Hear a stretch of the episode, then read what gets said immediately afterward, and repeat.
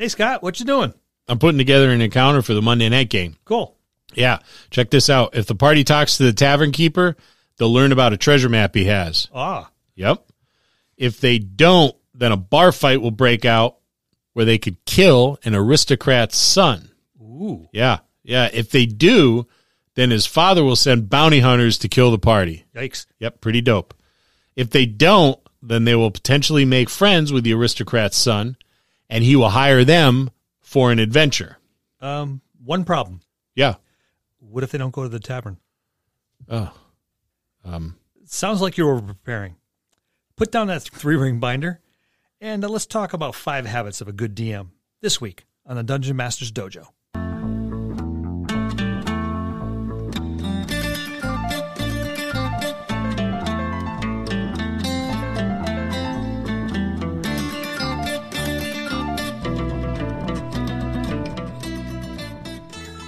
Greetings and salutations, fellow DMs, GMs, referees, judges, game operation directors, and all other varieties of storyteller. I am Lou, and these are your dungeon masters. I'm Scott. And I'm Bill. Welcome back to the dojo. How's everything going, guys? Great. I'm on my second drink. Um, coincidentally, so am I. Me too. It's almost like we make them at the same time.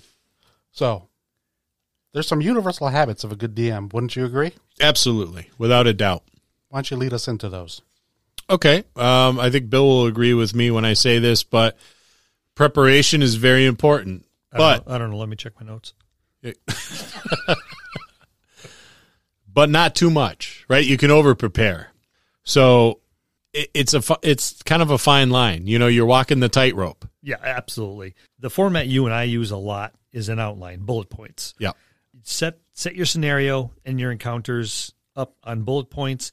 A few details here and there. It more often than not, that's all we need to trigger everything else that we have already stored in what I call the dusty Rolodex of a brain. You're not locked into the dialogue that you have printed out before you. Yeah, those boxes. You know, remember remember the old modules? And I don't know if they still do that, but they have the dialogue boxes Yeah. where you Yep. read that. It's like a pick your path adventure book, which were great, but Three You gold, read- please. but you're you're reading it out to the whole party and you can see them their eyes glaze over you know someone's absentmindedly eating m&ms Mm-hmm. and it, it's just it's a huge waste of time i think it really is that and it's not as organic. It definitely Yeah. feels a lot better when you're kind of doing it off the top of your head or seemingly. Like I said, you throw the bullet points out there just so you know you stay on track, but then just kind of go with the flow of the table at the moment, and and then you can expound all you want. and, and that's practice and experience so if you're a brand new dm and that sounds intimidating because it does when you're Sure. brand new Yeah. just do it anyway and practice you know you you're not gonna you're not gonna be great your first time around Oh, you'll yeah. have your victories Yeah, but you're, not going to hit it all at the ballpark. Everyone's going to go, "Wow, that was awesome!" Yeah. and if they do, great. Yeah. you, you have a skill, dude. Uh, but you're right; they're not. You know, make yourself your notes, and if you have to put a little bit more detail in than the next guy, fine, then, then do so. I think there's some key things to know um, when you're preparing your your adventure, either the entirety of the campaign or just an evening's worth of gameplay. You know, so know your NPCs, right? How important are they to the story? And listen to our NPC podcast. It's coming soon. Know your PCs. So that's knowing all your players at the table. And that's really, really, really important. You got to know your players. Um, if you play with the same group, then that's a lot easier than if you're doing a couple games at the local game store, right? So we we're fortunate. We've been playing with many of the same people for decades, almost the entirety of our time playing the game. You know, I most of the people, most of the older people in our group, I've been playing with since the '80s. Mhm. Um, so it's easy. I, I I know what Lou is going to do. Something's going to blow up. I don't even know what I'm going to do. Something's going to be Yeah, set aflame. But, but see, we do. That's Yeah. the that's the funny part. So know your PCs uh, and know the characters behind them. We talked about that outline, but that I think really that's all you need. You just need that outline. You need some monster stats, some NPC stats, but an outline with bullet points. Well, I mean, a couple notes off to the side. You want uh, names of people and places. Keep tabs of appropriate magic for the level of the scenario and whatever magic saturation you have for your particular campaign or world. We run a magic light world. Be consistent in doing so. But when you do that, that's part of your preparation too. Yep. All right, here's here's the layer, here's the cache, here's the chest.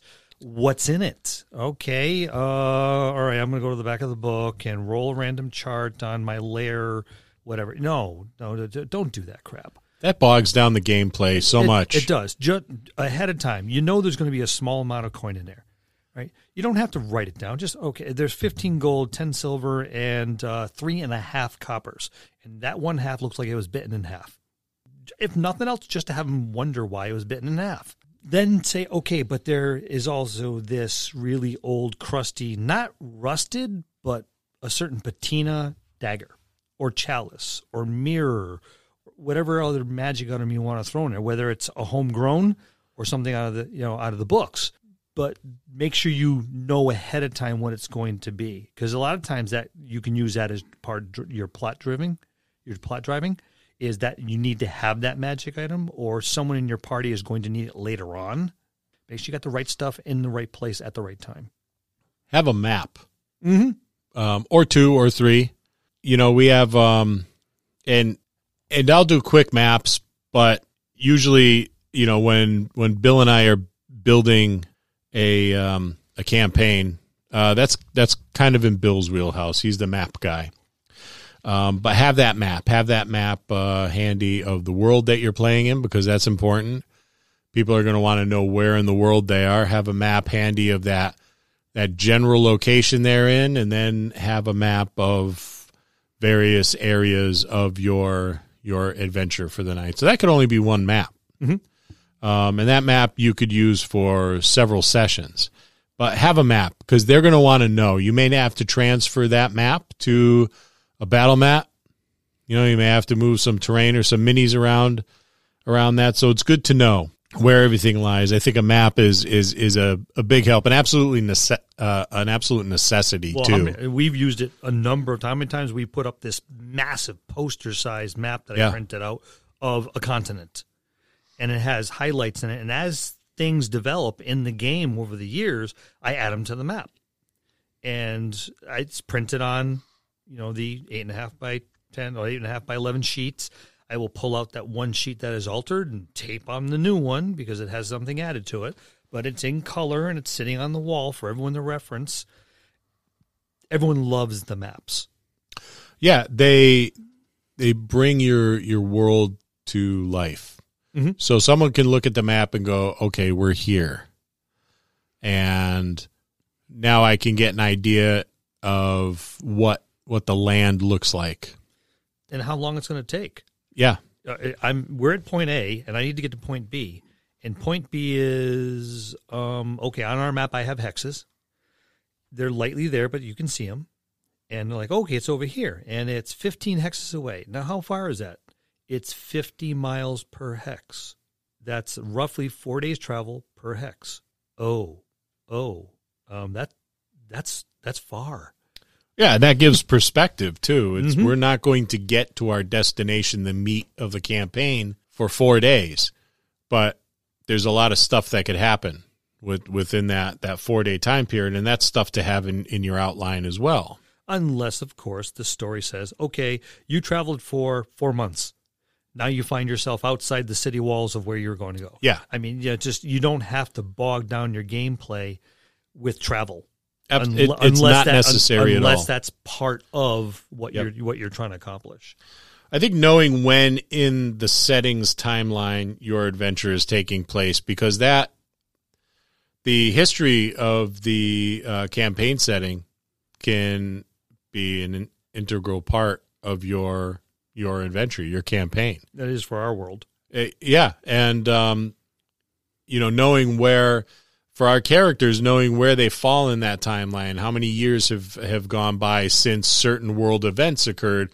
is important because when those, you know, when the outcomes of those world events, uh, they start encountering those, there was a war between uh, or a battle between uh, the forces of evil and the forces of good. So there was a portal that was open, and demonic entities came through, and angelic entities came through, and fortunately the good guys won, but some of the bad guys were trapped on the other side, and that's how the tieflings uh, arrived in our world. They were the Mhm. product of whatever was left over from that big battle. We call them something else in our world. Yeah. And then there was a, a campaign against those entities to eradicate them, but still some tieflings were, were born and uh, entered the world. But that plays a huge role in how the world sees these particular uh, hybrids. Well, And that and as you're traveling, the scars in the world that were left by these wars, these battles, these encounters, not necessarily the portal, but when two armies clash, that countryside is ravished for decades. Yeah, and and that's that, that's just flavor, Mhm. you know, for for the campaign setting. But it has a great bearing on when in the timeline that your campaign is taking place. One of the things I I do, and and I'll do this the entire year. I'll visualize how I I see the campaign playing out. So I'll be in my car driving to work, and uh, it's probably not the safest thing to do, but you know, I'll let my wa- mind wander to every single aspect of the game, and you know, the the, the description and you know what drama I want to build where. Now I have gotten more than one phone call from Scott as he's on the road going, I missed my exit. I was like, Oh, working on the campaign again, huh? Yeah, Connecticut somewhere, or I don't know, Cape. Oh, it's C, Cape Cod. Uh, it happens. Um, Bill, I was on 95 and now I'm on 93. How? Backtrack six exits, buddy. yeah, but the visualization works. Yes. Um, and that's one of those things I do often to to prepare, and it, it does it does have its drawbacks certainly, um, in that I am uh, sometimes tardy and oftentimes lost, um, and I find myself uh, uh, talking to someone who's not there but is one of the PCs in the voice of a villain, and I think that I think people when they pull up beside me they may find that disturbing. I hope they think that I'm talking on the phone and I have a Bluetooth in, but uh, a lot of times they'll roll their windows up and they'll tell their children not to make eye contact. uh, so I guess time and place is important for that too. Let's move on to the next point. Thinking on the fly, aka ad libbing. That is uh, that is a skill every good DM should have because your players are going to throw stuff out there that you have not visualized in your mind's eye as happening. Um, it it it will easily derail your plans as a DM and potentially the campaign or the adventure if you don't Mm-hmm. know and practice the art of ad Now, libbing. now there, right there, the the most important word of that entire diatribe was practice. You gotta practice. This is this is something that a rare few can do right from the get go. Try it, even if it fails repeatedly. Just keep doing it. Now there are some ways to kind of hedge your bet a little bit, right? Have a few extra encounters ready, even if you just jot them down. Again, bullet points, story specific, as well as non-story specific encounters, but have a cache of three, four, five, six. These are transplantable. You can put them anywhere. But have them ready just in case you need them. Now, like I said, some will help drive the story, but some of them won't. Some of them are just there to fill the space, give the character something to do. Uh, someone has to go up to the bathroom. You don't want to break the the momentum of the table. Have you know a rabbit bounce out in front of the trail. They've been looking for game, and inevitably, someone with a bow is going to try to shoot the rabbit. Have have the rabbit dodge the arrow. Or whoever has a battle axe will throw it. But Yeah, either a- uh, way, but I mean, stupid little things like that to help keep things going. But you have these ready, you know, think them out. Like you said, think them out ahead of time, and but just it's it's not going to really have any effect on on the story, the scenario, the outcome at all. But it's there. or it may, and you just Well- don't realize it. Well, I- yeah, I, we've talked many a times about how these little these little incidences suddenly grow a life of their own, and and that's great. If they do, fantastic. Run with it. You know, put some notes down and say, I'm going to use this. This is going to be every time these guys stop, this rabbit's going to keep popping out in front of them. And no matter what they throw at it, they fireballed this damn rabbit, and there's a crater, and the rabbit comes out of the damn crater. How the hell is this rabbit still surviving? And they may never, ever know. I traveled to our week long game with uh, 25 just spare encounters. Mm-hmm. And uh, because sometimes they do this, sometimes people will go, your, your players will go faster than you thought, and you got to throw a little something in there a weather event, you know, a rogue bunny rabbit, whatever have you. Mhm. And it'll slow things down. Or it's it's a good it's a good space filler if you know if someone's uh, going out and uh, uh, paying the pizza guy. Because the worst thing you can ever do in a game is slow momentum down. Especially if everyone's like in the zone and Yeah. cranking. And yeah, the bell rings and you look over and go, "Hey, go get that," because you know this particular player doesn't have anything going at the moment. Maybe they're unconscious. Maybe they're they've gone off to do some hunting. They know they've separated themselves from the group temporarily. Hey, here's twenty bucks. Go pay the pizza guy. You know, and and he goes take care of it. But meanwhile, you've got this thing going, and if you have to pause long enough uh, for this one one particular point that's a good time to throw one of these little these little micro encounters in. Um, minor monsters uh, happenstance. Uh, gee i'm listening to the woods. Do i hear anything? You hear cracking wood. I hear cracking wood? Yes. Sounds like you know maybe the splintering of wood as if something really heavy is is just cracking something over its knee. And i'm gonna look around. What do i see? You see a tree falling. I do? Yes. Right at you or I'm diving out of the way. Okay, it crashes to the ground. What pushed it over? Nothing. It was old and rotted, and by the way, it did make a sound. I think one of the other other things with thinking on the fly, uh, the dice can be very very uh, helpful with that. You know, uh, let them inspire the description of the outcome. I love uh, critical misses Mm-hmm. and critical hits. That we have a table that we use on occasion. Um, this is something that I've Yeah. had Look for it; it'll be out there and available for download. I've had it concocted for some time. There is uh, a large number of critical hits and critical fumbles based on bludgeoning weapons, cutting weapons, uh, magic, uh, and they. We always give the table the option of using it because sometimes this stuff is fairly minor, and sometimes it is not. not. There is more than one character that has walked around missing a limb or a deformed section of face. Uh, yeah. I- I- Sorry, Andrew, sorry, Andrew. Yeah. Just, just, for the missing limb and, the, deformed, portion of the face and, and, the caved in head. with the loss of several intelligence points. Sorry for everything. It was it was a really bad night, and my dice were hot. So yeah, thinking on the fly, it's it's a skill that needs to be developed. Uh, if you have the uncanny ability to come up with this stuff, great. Um, you are a gaming prophet.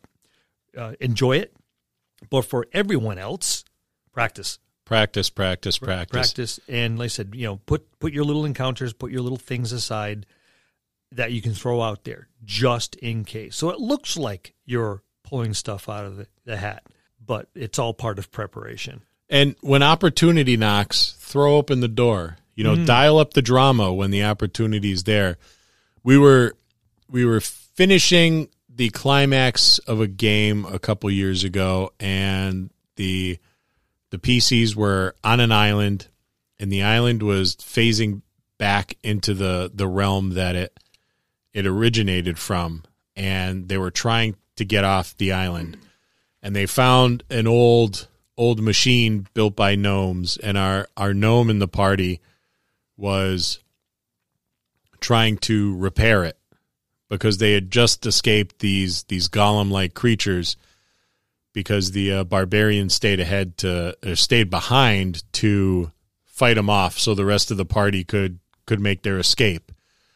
Meanwhile the um the fighter cleric is battling it out with a beholder and our librarian who's a little on the roguey side was assisting the the gnome in his repairs and was also uh, dragging the severely wounded into the vessel.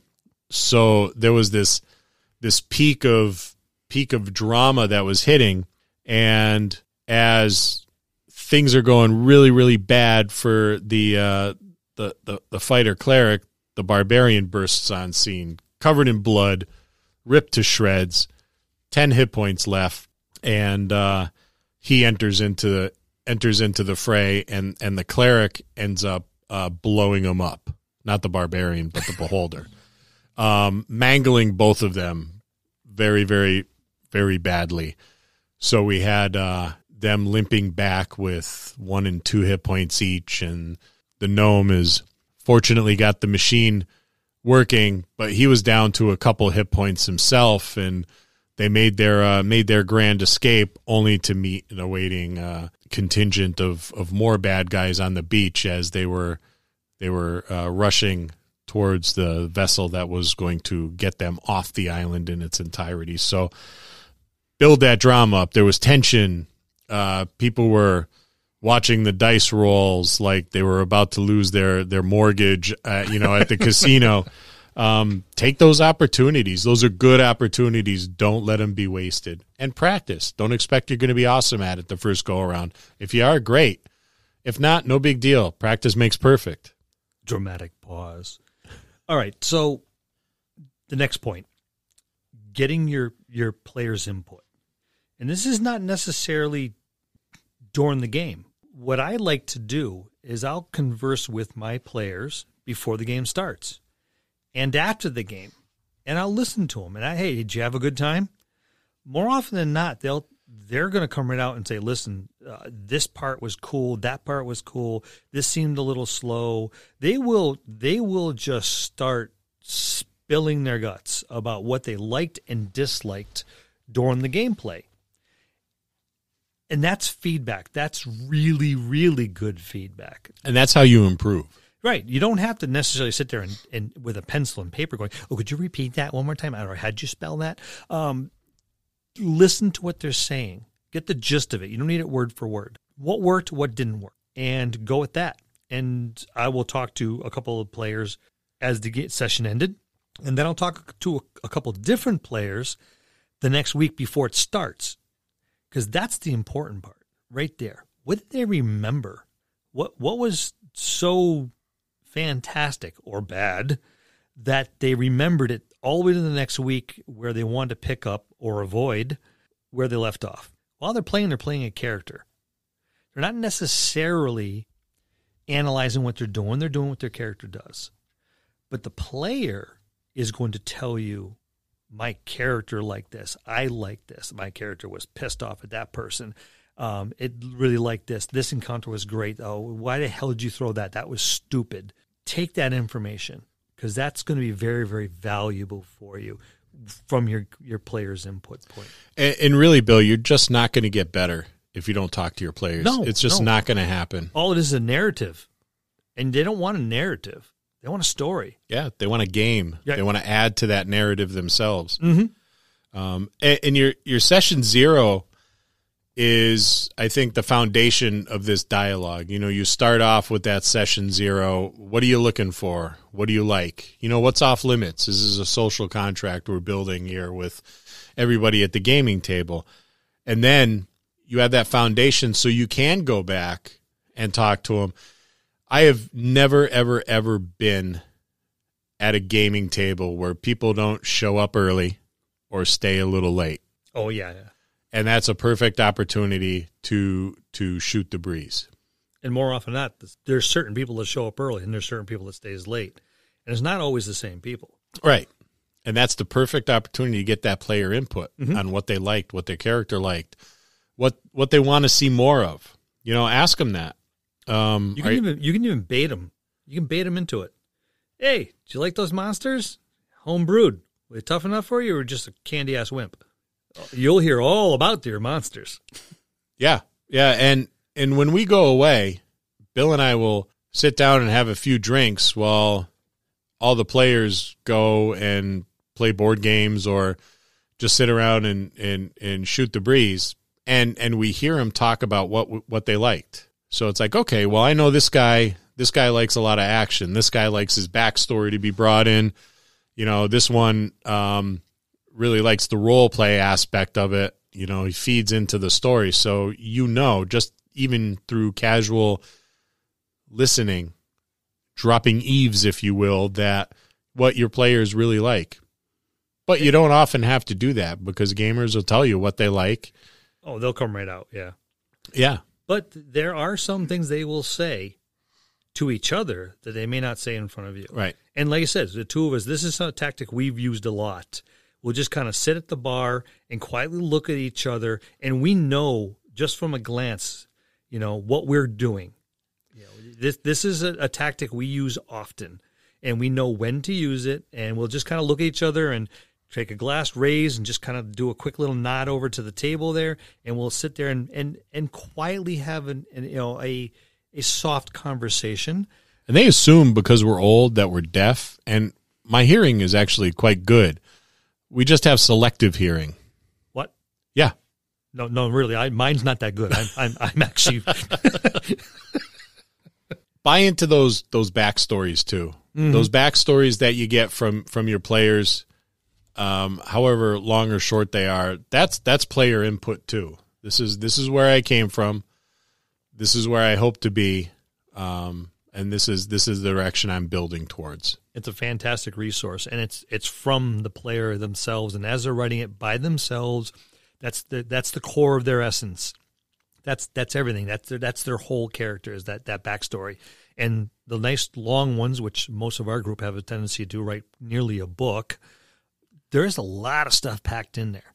And you look for the stuff that's repeated in that backstory. And that's when you know that's a point that they're trying to drive.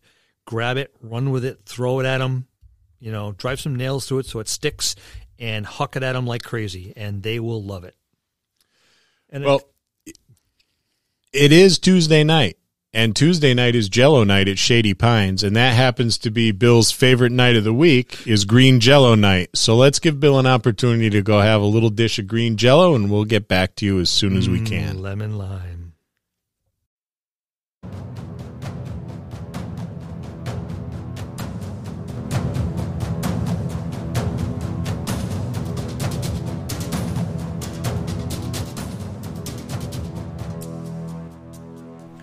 In celebration of one year of podcasting, we are holding a giveaway of epic proportions. Everything you need to get started running games. Four dice trays, 12 complete sets of dice, four Crown Royal bags, the D&D Essentials Kit, the D&D Starter Kit, Hoard of the Dragon Queen D&D Adventure, the Young Adventurers Collection, Nerdarchy's Out of the Box Encounters, Brass and Steel Steampunk Tabletop RPG, OSR Greats, The Rad Hack, Into the Odd, and White Box Fantastic Medieval Adventure Game. But that's not all. The Curse of Strahd Revamped is included as well. This complete list goes to one lucky winner in the U.S. Here's how to enter. Head on over to Apple Podcasts or Podchaser and leave a review. Leave a comment as well. Then go to our Facebook page and like it. Finally, stop by our webpage, thedungeonmastersdojo.com forward slash about, and leave us a message. Once we hit 500 on each, we will draw a winner. You must do all three to qualify. We'll see you next time in the dojo.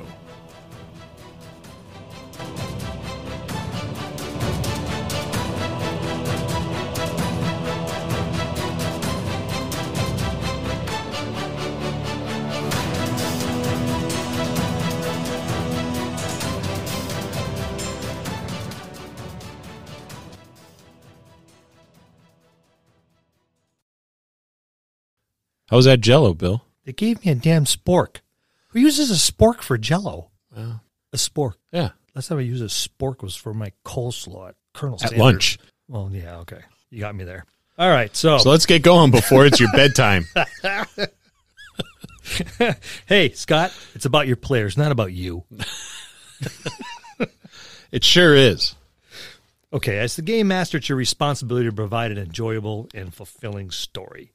All right. The, the idea is to challenge your play, you know, your players, not beat them. It's not a game. All right. So it, no matter what your story is, make it about your characters. We talked a lot about backstory. We talked a lot about getting your player input. This is where you you implement it. You know, take little bits of black, especially if those backstories are similar, or you can find a way to blend two backstories together. That's going to bond your characters together, hopefully. Whether it's good or bad, whether they like each other, dislike each other, is another matter. Um, we've already said that conflict is drama and drama is good. Yep. Um, so that's part of making it enjoyable. They're going to remember the arguments just as well as the you know the, su- the successful combats. Yeah, and, and probably uh, more so than Yeah, um, some of some of the greatest moments at my uh, my my table was inter-party conflict. It was it was great fun to watch. I think I think every every DM or everyone aspiring to be a DM should ask themselves one question, and that's that's why. You know, why why do you want to be the DM? Why do you want to run the game? And, and if the answer is because you want you want to beat the players, you want to play adversary, then then it's really not for you yeah. You shouldn't be. You should be a player. yeah, you should just just stay the player and and you know call it a day because in reality, it's not your game. It's it's the player's game. It's the tables game. Yeah, We've mentioned this before. You're only one part of the narrative. Your entire table is the rest of it. You're just driving the narrative. yeah. You're really you're really just another player at the table. It's just that your role in the game is different than the rest of the players. Well put. You know, so in, in reality, you're you're really not all that special. Not until the not until the players kind of express their appreciation by having a really good time. If your players have a good time at the game you're running, then that's when you kind of become special. There's there's a quote that I don't know who said it. It wasn't me, but if you're good, you're willing to tell everybody. But if you're great, they're going to tell you. Yeah, and, and that's absolutely the truth. And that's what you're you're striving for. You don't go out there and man, I'm the best game master you guys have ever had. Tell a good story, put a good put a good adventure together. And when they say, "Man, you are awesome," that's when you know you're a good DM. That's when you know you follow you have good habits. You've put together a story, a scenario that they enjoy and want to keep coming back to play. Be adversarial, and it's not me against you. Player character character deaths are going to happen. yeah, they are. Um, it doesn't happen a lot. There are workarounds and things like that, but they're going to happen once in a while. But that's not your goal. Your goal is Right. not to kill the characters, unless you come right out and say, "Okay, this is a one shot," and the whole idea is to say who who's the last one standing, because I am going to try to f you guys up tonight. And that's and that's okay. Yeah, if it's put they- right out there Right, and everybody right. knows that. But but that know? but that's not you, when you're talking a scenario. You're talking multiple weeks and sometimes months, years, like we've done. The goal is not to kill them. Okay, maiming is fine. Dismembering, eh. all right. But if the characters are backed into a hole, be ready to provide a workaround for them. And and sometimes no matter what you do, the dice just don't go your way or their, Their way. way. Well, I notice how he said first your way. Well, that's that's the situation I'm most used to. and, and you're going to get a character death. It, it, it it's going to happen. More often on my table than yours. Yeah, yeah. It's it's less uh, I have been known to less dangerous. mine. horribly, horribly kill people. Well, the dice have been known to horribly, horribly kill people. Player death is a whole episode unto itself. So Mm-hmm. I'm reluctant to get into that and go down that rabbit hole, but we're going to do one on that. Yeah. So keep your eyes open open for that. But yeah, player death sucks because there is the more you play a, a character, there becomes that emotional investment. And if you are are blessed with the kind of quality players that Bill and I have, and there's a group of like 16 of us, mm-hmm. and they're just fantastic. When one of their characters dies, as a GM, I feel terrible. And the other characters at the table feel bad too because Right. they've grown attached to this other player's character. It's even worse when we do it on purpose. Yeah, and and uh, not we never kill anybody on purpose except an NPC Well, that we own. yes. But people get really upset about that, and strong words are exchanged. Strong, hurtful words are exchanged, Lewis. Well, that's because I wasn't ready for it. Yeah. He seen it coming and he couldn't stop it. But when you have that emotional investment in the game, you know you're really doing a a, a good job at running the table because the characters are, or the players are not just invested in their character, but the other characters and the game itself, and that's a good thing. All right, let's move on to the next point. You like running the game. That's essential. Why do it if you don't like it? Well, that's just it. Like like you said, if if you're there and you're adversarial, then it's not for you. If you aren't going to put the effort in, it's not for you. The challenge is putting together a scenario for your friends. Have them play through it, watch as they navigate over, around, and through the encounters. And they should be enjoying themselves as they play because they're playing for themselves and they're playing for you as well. I mean, yep. they're they know you you put this together. You put the effort to to put this whole thing together, and you're trying to make it enjoyable for them. And if they have a good time, you have a good time. And if you're having a good time, then you're a good DM. And if you're not having a good time, or they're making you do it because no one else wants to, you either rise to the challenge or try to find someone else. Try to say, all right, it's your turn. Right? I, I this is as far as I can take it and hopefully someone will step up and you go into a round robin or, or something like that. But hopefully, hopefully, doesn't always happen that way. Rise up, Scott. it's your time, Lewis. Do you like being a GM? I love. Then it's yours. GM. I love it. You can have it. It's all yours. You're the greatest. Thank you. Where the? Wow. I mean, just it. It's your wit against the combined resources of the entire group. That's my challenge as a game master, that's what I drive. It's me, just me. And I have six, eight, we've had 10 people sitting at the table. Yeah. And there's, there's all these different people working together more often than not. It wouldn't look that way sometimes, but you are pitting your wits against a group of people. Do they know where they're going? And the trick is to leave hints. Don't just arbitrarily go, oh no, nope, nope, you don't see anything, you don't see anything, you don't see anything. Ta-da! Here it is.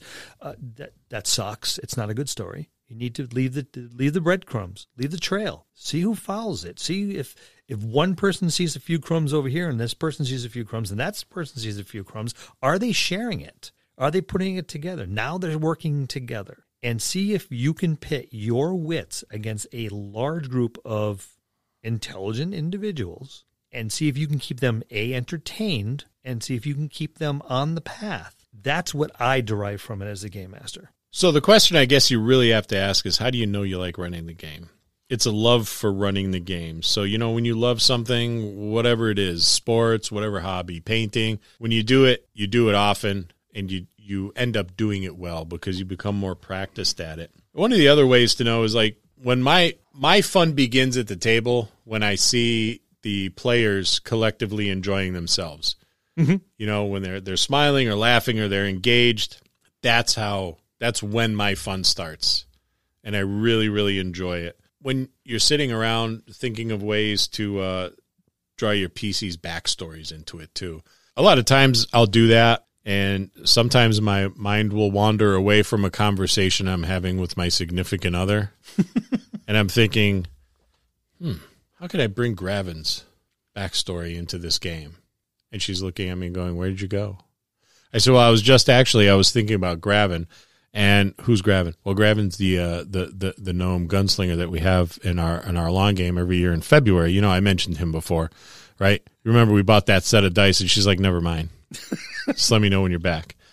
He's geeking out. Yeah, but when you when you think of those things a lot, and you know you're really really into into running the game. You know, that's that's when you know you're probably the you're the best personality for being a DM or a GM. It doesn't even have to be Dungeons and Dragons. It could be any other any other game. Yeah, any, any other game. any other game where you spend time. I don't know how many times my wife has come downstairs and I have I have a couple tracks that I play when I'm writing or I'm building monsters yeah, or. I'm or I'm map map building and she'll come downstairs and she'll hear these tracks going and she'll be talking to me. I hear nothing. And she'll just shake her head. And if she came down with dinner or all of a sudden I'll look over and there'll be a plate next to me. I'm like, oh shit. She's, yeah, but we've been together for 30 plus years. She knows now. She knows if she hears that music and especially if I have the headphones on, she will just come down and I'll, I'll just all of a sudden a, mag- a beer will magically appear next to me. The beer fairy visited me and left a beer. See, that's how you stay married to the same person for 30. I've been married f- just as long as Bill has, if you count all of my marriages. but I don't get basement beers while I'm writing dungeons. There's nothing better to do than basement beer while you're while you're building NPCs and monsters. Let me tell you, dude. okay, so in conclusion, you get to be the storyteller, the narrator, the people, the beasts, the monsters, the wind and stars, the ground beneath the character's feet.